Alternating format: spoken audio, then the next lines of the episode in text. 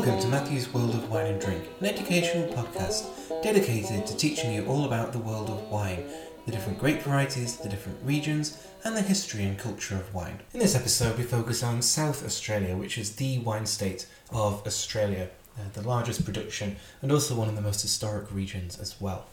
Back in the 1940s and 50s, it had 75% of all the wine made in Australia, and now it's 50%, and that's because of the, the re emergence of Victoria. But 50% is obviously still a very large percentage of production, and that makes it economically an extremely important part of the industry. But even though it accounts for 50% of all uh, production, the amount of land given over for grape growing is actually quite small. It's mainly concentrated around the city of Adelaide, and that's historically been the case and is still the case today. Uh, because once you get inland, it does get hot very quickly, so you need some kind of influence uh, from the ocean to cool things down and allow for the, quali- the production of quality wine. What we must not forget, though, is that not all Australian wine, all these regions which we're talking about, are focused on quality. And these are vast regions which cover South Australia and New South Wales. Um, you have Riverland going into Murray Darling and Swan Hill, and also Riverina, which is entirely within New South Wales, and these are for the production of high volume bulk wines, getting uh, grapes from all over, and so these wines not really focusing on quality in that really hot inland climate. But for quality wine, there's going to be some kind of influence, either altitude or maritime or both. So Adelaide is one of the great wine cities of the world because it is surrounded by some of the great wine regions of the world. Unfortunately, though, the suburbs of Adelaide have really crept into some of these wine regions, and wine regions which existed in the 1970s don't really exist anymore because Adelaide has um, overtaken them and overrun them, which is a great shame. McLaren Vale, though, does kind of hang on, even though it's basically part of Adelaide's suburbs, and then you get further away from Adelaide to the other wine regions. And then there's one other region, very famous, Coonawarra, which is in the middle of nowhere between Adelaide and Melbourne, which is technically within South Australia, though it's almost a Victoria region, but we'll look at that in this episode as well. And so there is a super zone called Adelaide, which is very rarely seen on labels, but it does cover um, some important zones such as Mount Lofty Ranges, Fleurieu Zone, and Barossa Zone. Those smaller zones are much more important in terms of labelling. So looking at Mount Lofty Ranges zone, this covers Clare Valley, Adelaide Hills and Adelaide Plains. Now Adelaide Hills is to the east of Adelaide and as the name suggests, it's got higher altitude and this has made Adelaide Hills quite important in recent years, following on what, from what I was discussing in the episode on Victoria, with the higher elevation producing cooling influence, and so more restrained balanced wines can be made, particularly from Chardonnay and Pinot Noir, so again, all part of that changing landscape of Australian wine. So the altitude here is 450 to 550 metres. This is where the best Sauvignon Blanc in Australia is produced. So Australia is really not known for Sauvignon Blanc. This is one region which does it well. But the best wine, in my opinion, is from Pinot Noir and especially Chardonnay because of that cooling influence. And the Chardonnay here can be exceptionally good, just with that refreshing acidity, but some weight as well, because it's not completely cool. Uh, Shiraz can be made here as well. Often Shiraz Viognier. This is a new or fairly recent trend in Australian wine to make that Northern Rhone style with some Viognier there to give more aromatics and to freshen the wine. And this is more of a stylistic trend, whereas in the Northern Rhone, adding Viognier is all about stabilising the colour and um, softening the astringent tannins. Here it's more um, of a fashion, but the wines are still very good. Going north of Adelaide, we go to Clare Valley, and this is an extremely historical region responsible for producing some extremely good Shiraz and some world class Riesling as well. And so there is a real variation in styles in Clare Valley according to altitude, also according to maritime influence, and also according to soil. So the northern part of Clare Valley is influenced by winds blowing from the west from Spencer Gulf, while the southern part is subject to cooler breezes coming from Gulf St. Vincent.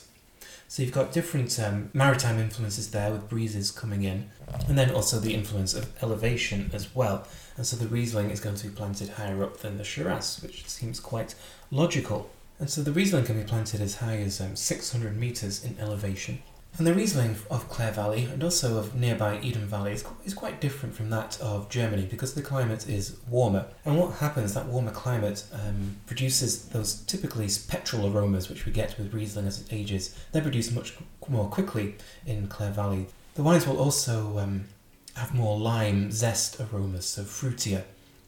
So those are two big differences between the wines, of the Rieslings of Clare Valley and Germany. But like the wines of Germany, these have huge aging potential because the acidity is high and they have great structure to them, very steely and aromatic, with those petrol aromas developing quite quickly, but still not overwhelming the wine and allowing it to age. The Shiraz from lower elevation is going to have a really nice um, combination of acidity and fruit, fruitiness and tannic structure as well. Very smooth and quite fragrant and aromatic as well. So very pretty and attractive and very drinkable. So moving into the Adelaide Super Zone, and within that is Barossa Zone. And Barossa Valley is probably one of the most famous wine regions in Australia, something which is quite synonymous with Australian wine. And this is really the heart of the Australian wine industry. And the most wine is produced in Barossa even if a lot of the grapes are actually shipped from other places. And this again is reflecting changing trends in Australian wine as more uh, vines are being planted on the hillsides instead of the valley floor. And because Barossa is so historic, there are lots of old vines here dating back to the 19th century, particularly Shiraz, Grenache, and Mourvedre. And so um, Barossa is famous for its Shiraz, of course, but there's some really good old vine Grenache, as well as making what Australians term GSM, those Grenache Syrah Mourvedre Rhone style blends. And because these vines are so old, they're usually unirrigated and on their own roots. The whole of South Australia has thankfully been immune from phylloxera. It's never been hit, and obviously the wine industry there is very keen to maintain that. So lots of precautions are taken. And the wines of Barossa Valley are going to be really full-bodied and meaty and real tannic structure to them.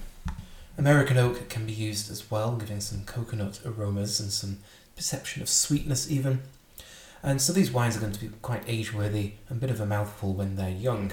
But Barossa Valley is changing, part of that changing landscape of Australian wine, partly because um, instead of focusing on quantity, which the region was doing for quite a while, and getting grapes from other regions to really bulk up the quantity of wine. There's more of a focus on quantity and also more of a focus on producing more restrained, less uh, full bodied wines, looking towards the hillsides rather than the warm valley floor. So, changing trends there. And also, Australians are looking more towards Grenache as well to produce a lighter coloured, coloured style of wine that isn't quite as tannic and we'll look at that in, in, the McLaren Vale, where they're really focusing on Grenache. There's some very good old vine Grenache being produced in Barossa Valley. Really heavy German influence in Barossa Valley, and that's also evident in neighbouring Eden Valley, both of which are part of the Barossa zone. And Eden Valley produces really good Riesling from higher elevation, as well as world class Shiraz.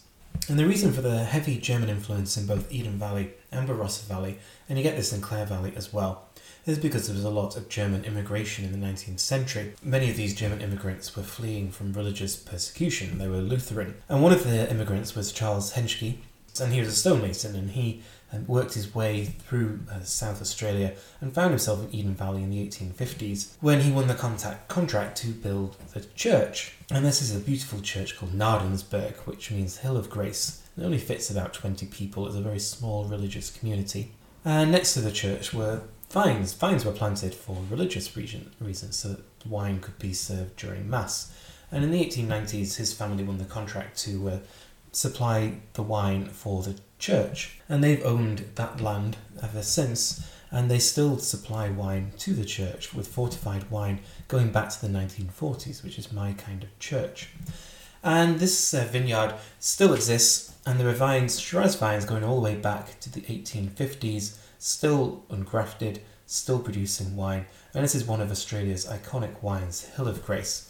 And after the with the First World War and the Second World War, a lot of these German place names were changed into English because of uh, political reasons. And so Hill of Grace comes solely from these old vines, which are really gnarly. There's only a couple of rows of them left, producing really concentrated, age-worthy, intense Shiraz Also, really good Riesling planted on this property and Mourvedre from the 1920s and 1950s. So, lots of history. And going to these really remote regions in Australia, you really feel like you're back in the 19th century. There's something really peaceful and timeless about them. And it's kind of ironic that you go to Australia, such a young country, and feel the history, whereas in France, things have changed so much that you don't necessarily feel the history quite as deeply as you do in remote Australia. And of course, the reason so much Riesling is planted in Eden Valley and Clare Valley is because of that heavy German influence. And they saw the hills rising up from the valleys and planted Riesling there, reminding them of where they had come from.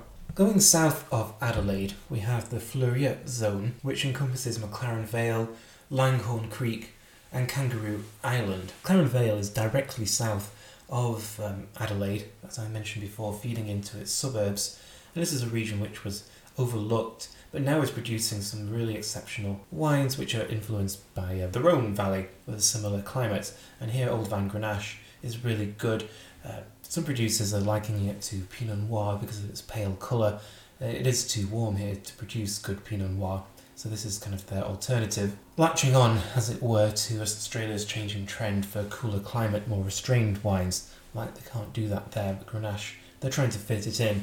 And the quality is certainly there with a pale colour, good acidity from the old vines, and firm tannins as well. A lighter feel, even though the alcohol is going to be high, because the tannins are not too aggressive or mouth coating. Uh, so McLaren Vale has a warm Mediterranean climate with breezes coming in from the coastal influence uh, moderating that climate. And again, that's why the old vines are best, just because they produce more concentrated wines in that warm climate. And so a lot of these uh, wines which are made in McLaren Vale were used for regional blending. That's one of these regions which is overlooked, but now producers are actually looking to see what comes from McLaren Vale itself. And south of McLaren Vale is Langhorne Creek, which really was for regional blending, particularly for one of Australia's big brands, uh, Jacob's Creek. So brands really do dominate in Australia. Uh, Langhorne Creek and McLaren Vale together account for 20% of South Australia's output, so um, very important in terms of production. But there are smaller wineries which do focus on quality to produce high quality Shiraz, Cabernet Sauvignon, and blends as well. And then there's another region south of Adelaide called Limestone Coast, which um, is self explanatory. It's on the coast and the soils are limestone. And this includes several regions, um, including Mount Benson, which is right on the coast, which is the coolest of all these regions within the limestone coast zone. So more elegance, but less weight, less structure. And there's also going away from the coast, so even though it's called Limestone Coast, it's actually going inland as well. You have a series of regions called Padthaway, Wrattonbully, and Coonawarra. And here we're getting into really remote territory where there is nothing but vines. And these were regions which were explored in the 1960s and 1970s, and there are actually very few wineries here. There were just lots of plantings, and so these big brands like Hardy's would get their grapes and then make the wine elsewhere. But now there are more wineries actually based in these regions. And so you drive south from Adelaide and you hit Padthaway several hours later. Suddenly there are vines after hours of nothingness, and there are only six wineries in Padthaway. And here you're really focusing on grape growing rather than wine making. But certainly some very good Shiraz can be produced here. And then you go into Wrattonbully, very small region which is receiving more investment. And then you go south into Coonawarra, which is really where the focus on quality has been since the 1960s and there's still only around about 30 wineries in uh, Coonawarra. It's a very small region and it's famous for its terra rossa soil. So the soils are really red in colour with water um, stored underground for the vines to access. And it's really flat here, it's really dull, boring. You would not go here if there was no wine made here. And it has a climate similar to Bordeaux, uh, slightly warmer with less rainfall, but it's, it's not as warm as you would imagine, especially at night, it really does cool down and Coonawarra is known for its Cabernet Sauvignon. About 60% of plantings are Cabernet Sauvignon, and it's really, really distinctive style of Cabernet, really minty, menthol, eucalyptus aromas. Once you smell Coonawarra Cabernet Sauvignon, you will not forget it because it's so distinctive and so different from Cabernet Sauvignon that is grown elsewhere, and it's usually single varietal. And a lot of the big wineries have holdings here, Penfolds and Hardy's, with some smaller wineries as well. And this was the region that in the 1990s, when they were coming up with the geographical indications, there were a lot of arguments about exactly where Coonawarra to start and stop. But there was an overall consensus that the region should be focused on quality, not quantity, but that's part of the argument about where the borders stop. But Coonawarra is so close to Victoria that it almost feels like a part of Victoria more than South Australia, but it is phylloxera free because it is part of South Australia. So that is South Australia, the most important region in Australia for quality as well as quantity, going back um, to the 1850s, and you really feel that history in South Australia. So thank you for listening. This is Matthew, and this has been Matthew's World of Wine and Drink.